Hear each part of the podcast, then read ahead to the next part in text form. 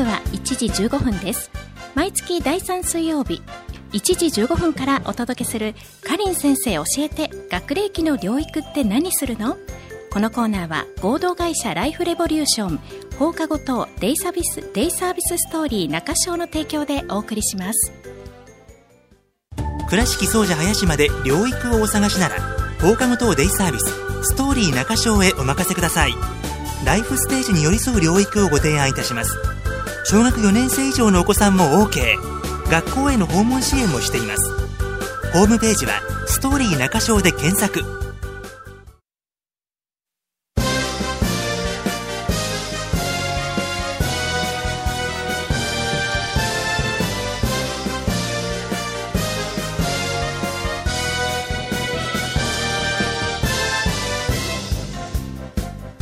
先生教えて学齢期の療育って何するの？ということでかりん先生こんにちはこんにちは。今日もよろしくお願いしますよろしくお願いします。さて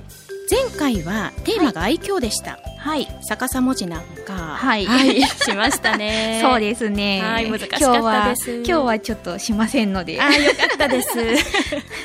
個人的に自己紹介カードも楽しかったんですがそうなんですね。はいはい。今日はまずはじめにはい。真備町で今開催されているねはい、ペアレントプログラムについてはい。お話をしていただきましょあ、はい。うはいえっと、現在、真備町で行っている保護者の精神的なケア支援であるペアレントプログラムの様子をお伝えしようと思います。この度は、福武教育文化振興財団、NPO 法人アスペエルデの会など、多くの団体と協力をして開催をすることができました。今回は15組の保護者の方の参加があり、お父さんも3名参加されています。ペアレントプログラムは楽しく子育てをすること、仲間づくりをすることを目的に計6回のセッションが行われます。去る12月16日で今3回目のセッションを楽しく終えることができました。3回目までは自分や子供のことを行動で見る練習を重ねながら現状把握表を作っていきました。自分の行動の振り返りをすることで一見暗い雰囲気になるんじゃないのかなと思われる方も多いかと思うんですけれども実際には楽しく保護者の方たちに参加していただくためのいろんな仕掛けが隠されていますそのため日を追うごとに参加している保護者の方も笑顔がたくさん見えるようになってきています。4回目以降は3回目までに作った現状把握表とともに困ったところをより具体的に掘り下げていくことになります。実は4回目5回目のプログラムが大きな山場になるみたいです。次回はお正月明けの1月6日から開始して2月の3日に最終日を迎えます。残り3回皆さん継続して参加していただいて楽しく子育てができるきっかけや今回のプログラムを通して出会った保護者の方が子育ての仲間になれたらいいなと思っています。また支援者の中では4月以降も倉敷市の倉敷市での開催を継続していこうという声も出ております。日時場所が決まり次第お知らせいたしますのでこ興味があるな参加してみたいなと思われる方はぜひ参加してみてください。はい。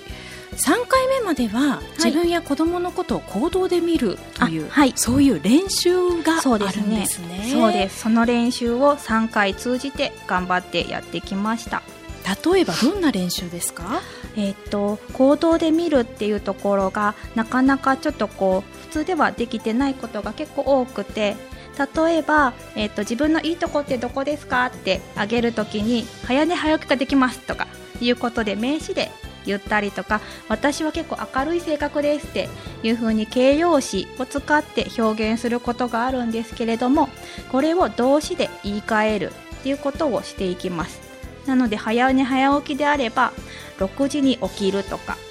で明るいっていうのであれば明るく挨拶をするとかいうふうに動詞で言い換えることで、えっとその自分のいいところっていうことを行動で見るっていうことに置き換えていくっていう練習をしていきました。なるほど。はい、名詞や形容詞動詞、はい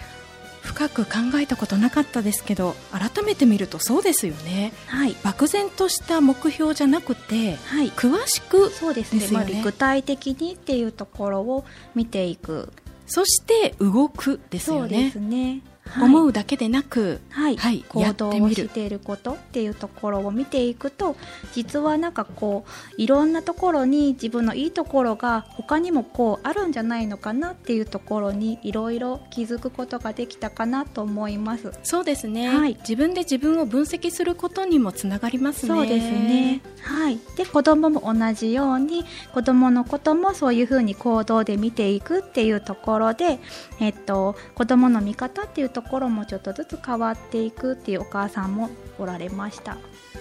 二人にとっていいですねそうですね子供にとっても親にとってもいいですね、はい。またこのペアレントプログラムがはい。西日本豪雨災害支援のプログラムとなっているんですね、はい、そうです。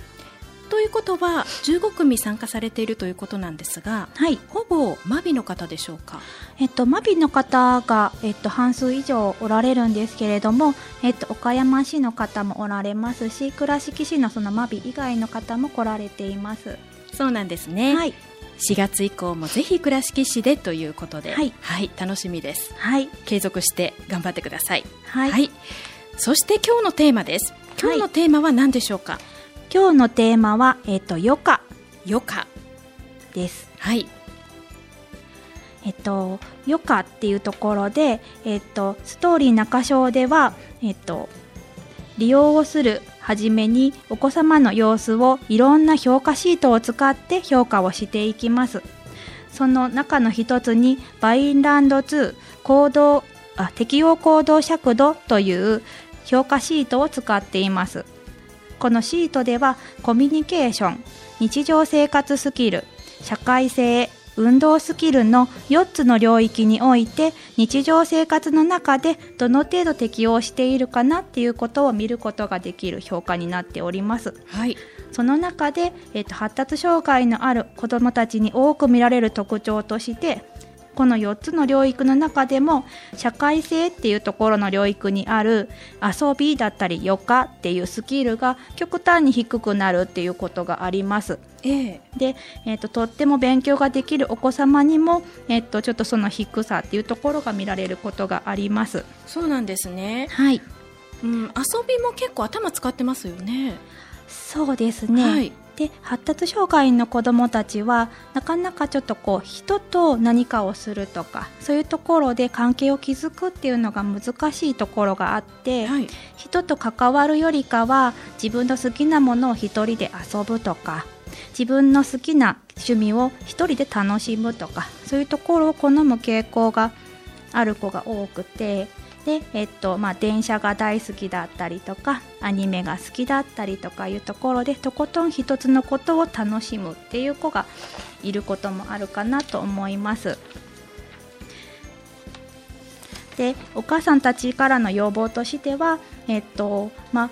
一人でいることが多いのでそのコミュニケーションの力をやっぱつけてほしいなって言われることがやっぱり多いんですけれども私の中ではやっぱコミュニケーションの能力をつけるっていうよりもまずは趣味を大切にしてほしいなと思っています。でその趣味の中でもし可能であれば一緒に楽しめる仲間を作ってほしいと思っています。でえっと、学童期から大人になった時大人になってからの生活を考えると考えた上で知っていてほしいことっていうところが大人になると、えっと、仕事をして生活費を稼いで生きていかないといけなくてで仕事を長く続けていかないといけないんですけどやっぱ仕事の仕事以外の楽しみを持つっていうことが大切かなと思っています。発達障害がない人でもやっぱり楽しみがあるからこそこう仕事を頑張れるっていう大人の人はたくさんいるかなと思います。そう思える趣味を何か見つけてほしいなと思います。そしてこういう趣味の中で知り合ったお友達っていうところがやっぱ一生のお付き合いをすることのできる人になるのかなと思っています。でそのお友達が何かあった時に助けてくれる人相談できる人っていうところになっていきます。でそういうところでコミュニケーションっていうところが必要になってくるのかなって思っています。なるほど、はい。かりん先生は、まあ、コミュニケーション能力ももちろん大事だけども、はい。その自分の趣味の中ではい。一緒に楽しめるはい。仲間をまずそう作ろですね。うねっていうそこからところですね。と思っていますでそこの中でやっぱこの人と一緒に何かしたいじゃあその時にコミュニケーション足りないなと思ったらその時から始めても全然遅くないんじゃないのかなって思っていますやっぱこう、えー、と辛いことを一生懸命頑張るっていうよりも楽しいことをより楽しくしたいなっていう時の方が、えー、とこう学びっていうところもたくさんできるんじゃないのかなと思っています。ストーリー中小に来られるお子さんたちっていうのは、まあ、曜日によってはい。決まっていると思うんですけど、はい。まあ、その中で毎週毎週集まる子たちが、はい。まあ自分と前この遊びをしたよなっていうのは覚えてはいるんですか？あ覚えてます。あそうなんですね、はい。どういう時にあ覚えてるなと思いますか？と遊びをしすること自体ははい普通に覚えてます。あはい。でこの人とお話しして楽しく遊んだなっていうのも、はいもう覚えていくんですね。はい。なるほどで、まあ、あの一緒に仲間を作っていくっていうことなんですけど、はいその中で、はいまず衝突することもあったりしますよね。そうですね。えっと発達障害の子たちが、えっと、小学校の低学年ぐらいまでにあるのがやっぱ一番になりたいだったりとか、えっと、勝ち負けで負けるのが嫌だっていうところがやっぱすごい強い子たちがやっぱりいるのでそのところでやっぱちょっと負けちゃうとすごい泣いちゃったりとかで勝ったら勝ったで、えっと相手の子をちょっとこうあのサポートしてくれるっていうところがちょっとなかったりとかっていうところでちょっと衝突することがあるんですけどそういう時に、はい。かりん先生はどのようにフォローするんですか？その時は、まあ、その子その子に合わせてまずはちょっとゲームの内容をちょっとそのあのメンバーに合わせてちょっと変えます。あレベルを変えた上ででもそういう体験も入れつつこういうちょっと失敗するのも入れながらっていうところで少しずつそういう経験を積んでいくことで、えっと、あのできるようになってくるようにしています。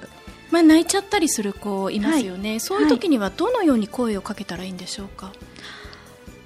そうですね。まあでも皆さん一緒だと思うんですけど辛かったよねっていうふうに普通にあのどうあの一緒にこう話をしてあげたらいいんではないかなと思います。同じ気持ちになって。そうですね。次は勝てるかなっていうところとか、はい。それはみんな一緒かなと思います。わかりまだけどあんまりやっぱりその勝つとか負けるとかっていうところがすごい他の子に比べて苦手なところもあるのでそこをこうあまりボロ負けするとかボロ勝ちするとかってならないようにしてみるのが一番いいかなと思います。あのそんな差が出ないようにそうですね。ルールをまた変えてそうですね。やってみるはいっていうことですね。そうですね。はい。なるほど。慣れていくともう全然でそういうのもへちゃらになってくるのでその後は大丈夫かなと思います。まあはい学校でねお友達がなかなかできないなというねお子さんもね中にはいらっしゃると思うんですが、はい、そうですね。でも趣味とか楽しみっていうのは、えっと学校以外にも作ることは十分できるんじゃないかなと思っています。で、えっと小学校とか中学校、高校生活の中でそんななんかこう、えっと一生楽しめるかなっていう思いができる、えっと、趣味だったりとかっていうところをやっぱ作ってもらってでそれを楽しめ一緒にこう共有できるお友達をやっぱり一人以上作ってもらえると大人になった時にいい人生を歩めるんじゃないかなと思っています。ありがとうございます、月1回ですが、はいなんかすごいお勉強になります？あ、ありがとうございます。